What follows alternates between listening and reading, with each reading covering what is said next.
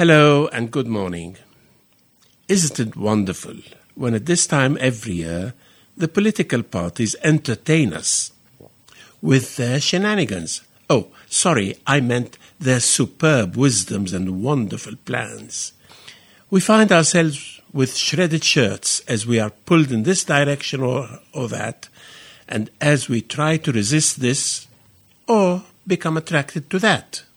We enjoy hearing all these promises that keep coming, but also listen to the amusing exchange of comments on each other's plans and policies.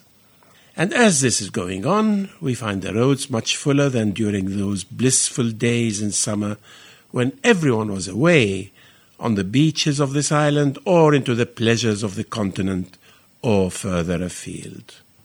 So I find this time of the year a time when some order sets in. Gone are the barbecues, the aromas they spread everywhere. Gone are the laziness on the recliners in the back gardens, or worse, the roar of the lawnmowers in the neighborhood. No, now is the time to take stock of the year ahead. I say the year ahead as though I'm talking of the new year, but our calendar is, to my mind, rather out of sync with the order of modern life. Yes, we have Christmas coming soon, and it's always somehow comes sooner every year. And that's followed by the calendar New Year. But if we think carefully, the true year starts after the hubbub of the summer has gone, and we all knuckle down to real work or school or college. You know what I mean.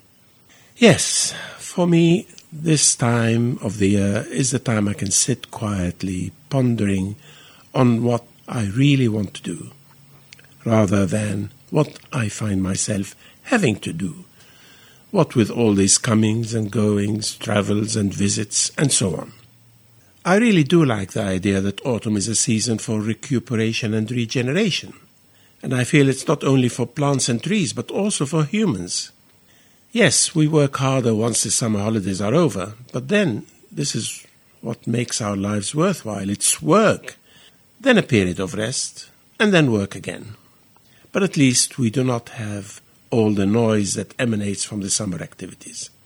Then we have the party political rallies and conferences and politicians throwing metaphorical bricks at each other.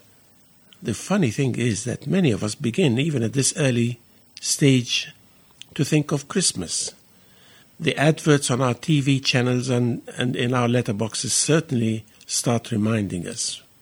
Well, I'm not going to think of Christmas yet. What I will think of is the world we're living in. I always amazed at the semblance of order and tranquility there is.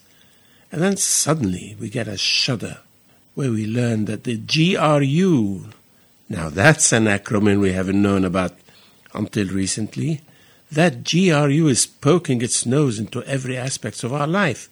What is the GRU? Apparently, it's a military intelligence service of Russia, roughly the equivalent of our MI6.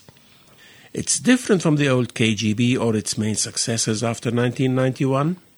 These are the FSB, its Federal Security Service of the Russian Federation, and the SVR, the Foreign Intelligence Service. The GRU, however, has existed all the time, but was apparently taking on some quiet roles, and so was not known to the likes of me and you. The GRU, however, was the mastermind of the Skripal poisoning attempt at Salisbury recently, and has worked very effectively to sort of facilitate the annexing of Crimea a few years ago.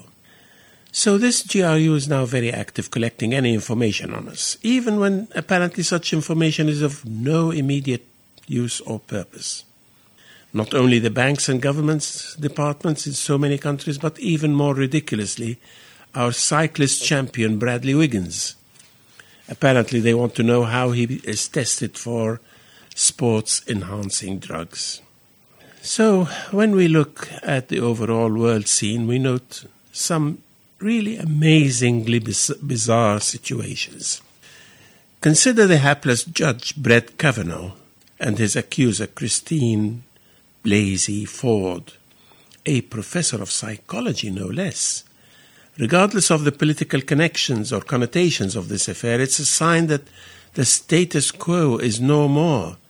There is a quiet and not so quiet trend of erosion of the order that the world has been accustomed to until recently. There is an increasing amount of rivalry, unease, and a big amount of disunity.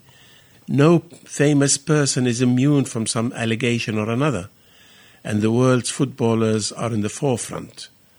Witness the immense losses Ronaldo is incurring for something that happened, or did not happen, many years ago. Is this a prelude to a new state of affairs to replace the old? I sincerely hope so. After all, it could be a sort of autumn regeneration. But more importantly, I sincerely hope that the new state of affairs will be a benevolent one, a better one, built on unity and harmony. If so, I'm all for the change. All I also wish for is for the change to happen fast and without violent eruptions of a sort that causes destruction of everything good we have at present in the world. Or, to put it more colloquially, we do not want to throw the baby with the bathwater. So, coming back to where I started, let's enjoy the relative calm of the next few weeks of the fall and hope we can all enjoy our work and also our regeneration, ready for the next period of hectic activity, our Christmas season. Goodbye.